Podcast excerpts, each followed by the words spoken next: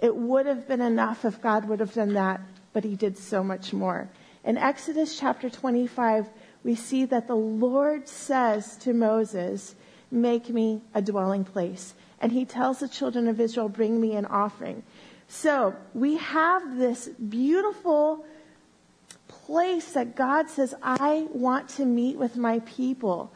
And I'm going to draw for you very poorly because I'm not an artist, but we are going to talk about the tabernacle today and what that means. So, in the center of the camp of Israel was the tabernacle, and in the center of the tabernacle was the presence of God. And the way that God had all of Israel set up in the wilderness was he had all of the tribes lined out and ordered, and then right in the center was his presence. And each, each piece of furniture and every part of the tabernacle was divinely not only instructed but appointed because it was a shadow of the reality of what is in heaven. So you have really um, the outside of the tabernacle was made of, uh, some say badger skin. We don't know the actual Hebrew translation. But then you find really three, three quadrants inside the tabernacle that were very specific. So I'm going to attempt again a very poor drawing, but we're going to go here.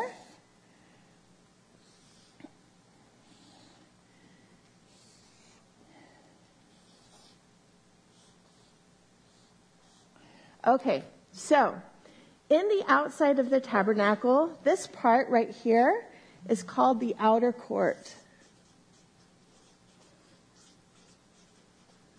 This is where, um, this was the gate through which people would enter. And you know, Jesus says, I am the way, the truth, and the life. No man comes to the Father but by me. That's right. And the first thing that people would experience when they walked into the tabernacle was actually it smelled like a really good barbecue. okay, um, it was. There was always. I feel like there's a little ring on the on the uh, mic. Maybe bring it down a tiny bit. Is that possible?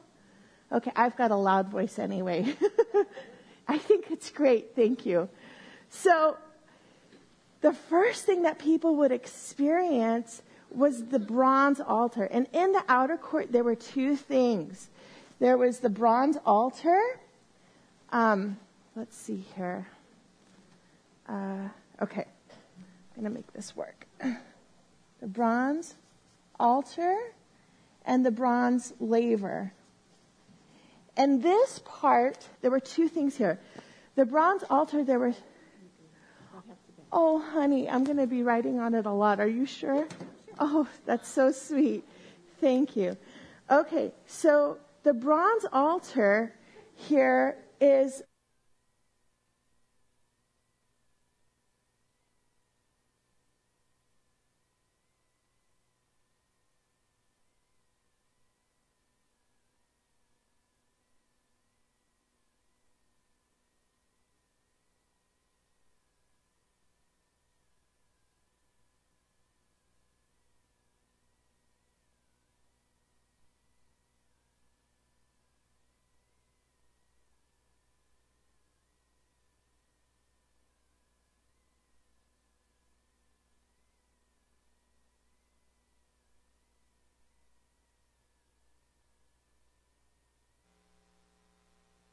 the very first one to make a sacrifice all the way back in the Garden of Eden.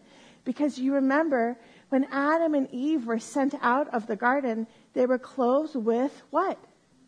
Garments of skin. How could they wear garments of skin unless an animal lost their life, right?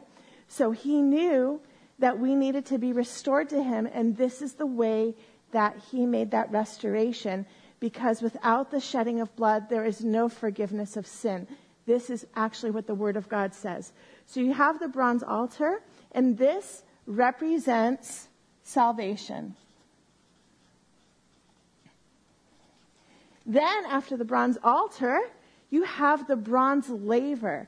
And this was made from the mirrors of the women of Israel. You remember when they left Egypt, they left with a very great plunder, right? They told the Egyptians, hey, give us the booty, right?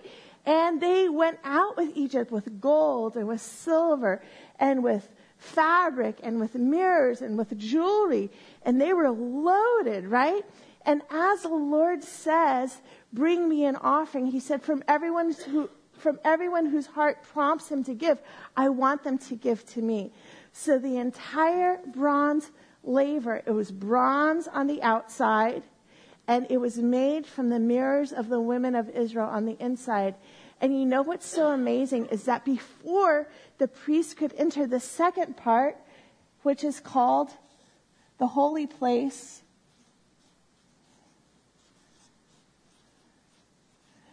they had to go through the bronze laver. And the bronze laver is so significant because it represents sanctification, right? It's, this is the salvation and this is the sanctification. Something else that it represents is water baptism, right? This is the cleansing.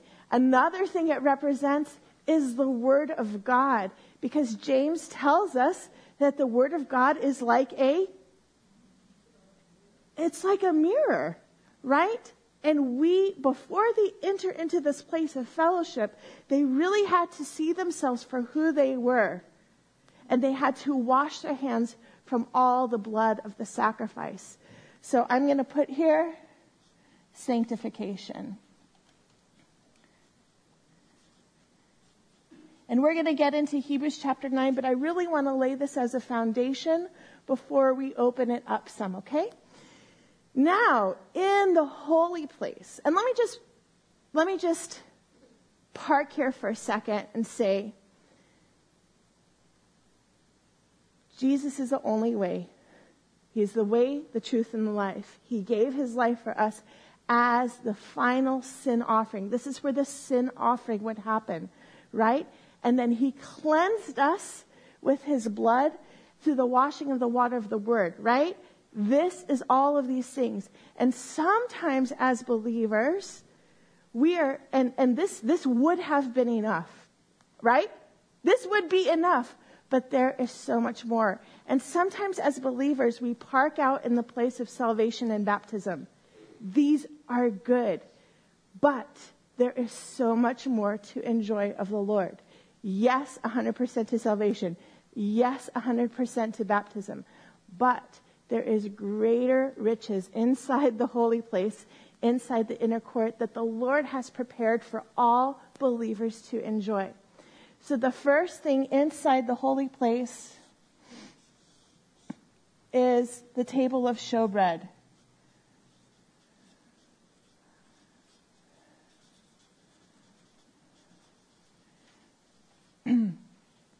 so the table of showbread here in Hebrew, the actual word for the table of showbread is the shulchan panim. You want to try a Hebrew lesson with me? Say shulchan panim. And literally it means that it's the table of face. It's the table of face. What does this even mean? You see, the priest would come before the Lord, and on this table of showbread were 12 loaves of bread. Has anyone ever had challah before? Yeah? Maybe challah French toast at Chompie's or something, right? So this is actually where challah comes from. It is a tradition to memorialize the table, the, the bread that was on the table of showbread. And this is the place where the priests would come and they would pour out their heart before the Lord and have a fellowship offering before the Lord. They would have a fellowship meal. It's not communion, but it's a, a time to enjoy fellowship. And how many of you know that the Lord has provided fellowship in the Holy Spirit? Amen? And if forgiveness feels this good, and if the sanctification feels this good, how much greater is the fellowship? Amen? But you can't have the fellowship until you have the salvation and the washing, right? We need those things. So the table of showbread, and on this table of showbread was 12 loaves, each loaf representing one tribe. In addition to that, there was a cup of wine there, um, or grape juice if you're Baptist, right? but uh, there was a cup of wine there, and and they would come before the Lord and fellowship with Him. And you know, Jewish history records that one bite, and this was eaten on Shabbat, on Saturday, that one bite of this bread would satisfy you completely. And you, this is the place where you would tarry and where you would linger and you would really express your will to the Lord. And He would fill you and He would satisfy you with the goodness of His presence, the goodness of His face. Actually, in Hebrew, the different, there's a difference between the presence of God and the glory of God. The presence of God is known as the panim, the face of God, the nearness of God. If you remember, maybe as you uh, were dating your husband and, and or you're still cultivating that deep love relationship now with your husband, when you go out on a date, you don't sit there and look at his elbow, right? or just sit there and look at his shoulder. You look at his face because this is a place where intimacy is cultivated. This is a place that expresses the heart, right? And this is a place, it's the table of showbread, but in the Hebrew, it's the table of face because there's that nearness, there's that intimacy with the Lord that we want to know Him so deeply that we can just feel what He's feeling, right? And receive what He's saying. And it's a place not to rush by. And actually, we even practice this in our own homes at the table when we eat our food.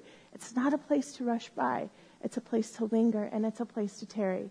The second place inside the holy place was a menorah. Okay, so the menorah.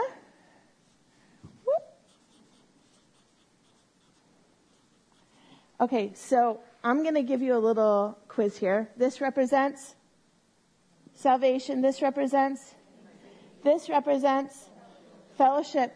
And this represents revelation. Not the book of Revelation, although I'm going to put here fellowship.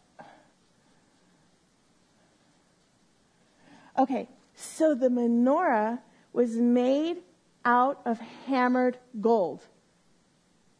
Just hammered gold, one piece of hammered gold. And it was made so that each of the lights were shining forward and it was tended to in the, in the night. And the menorah is always a place of revelation.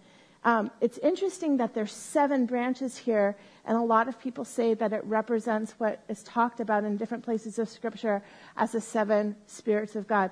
I'm not going to get into that. But you have wisdom, revelation, uh, you have understanding and knowledge. You have all of these things that are present here. And how does that happen? How do, how do we gain those things or receive those things? Through the Word of God, right? Through the Word of God and through prayer. But we, it's really, really through the Word of God. Interestingly enough, I want to point something out. This is not connected directly to Hebrews 9, but I want to show you how cool this is. Because every time that the Lord gave a revelation and, and um, actually not every time, but a lot of times where he would call someone or give a big revelation for the house of Israel, for the world, it was at this place. Do you remember the story of Samuel? And what does it say right before the Lord called him, right? It says that he was tending the, anyone remember? He was tending the lampstands. He was sleeping in the inner court. And then the Lord called him and gave him a, pre- a prophetic word for the house of Israel. What about Revelation chapter 1? When on the Lord's day John was taken up. And it says that he saw Jesus who was walking among the lampstands. Isn't that beautiful? Isn't that beautiful? But it gets better. It gets better, okay? I'm so excited here. And um, This is, this is so beautiful. And there's more to it, but that's for another time. Then, during, when the tabernacle was set up, you actually have this little, and it was not huge. This is going to be the altar of incense. Okay, the altar of incense. This represents, anyone want to guess what it represents? Prayers. What else? Intercession, right? And I want to tell you something for those who might be in a place where you are broken and crushed and you're in a place of intercession.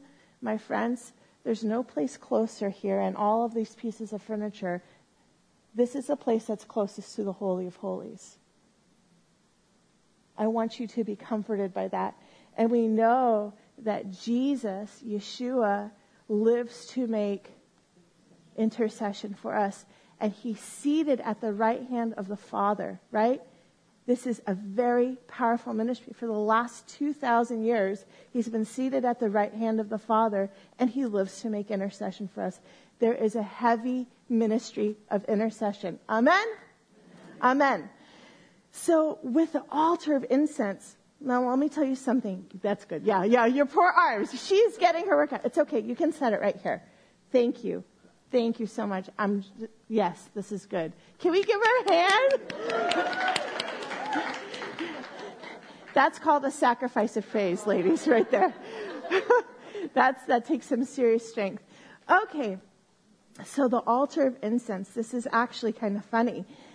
Jewish history records that the aroma from the incense was so strong that the goats in Jericho, which is outside of Jerusalem, it's many miles, would sneeze. that the goats in Jericho would sneeze. The altar of incense was so pungent. So, I mean, for those of you who are into Young Living and doTERRA and all that, I mean, this was like it, right? And the Lord was the originator of it all. But when they would get the different, the different spices to offer it before the Lord, you know, some of the spices had to be crushed in order to get it. Some of them came through the weeping of the tree. Some came from an early morning resin. And all of these things were gathered in different ways, and some just offered it up freely, all the different spices. And it's actually forbidden in the Word of God to make the spice mix again and to use it for any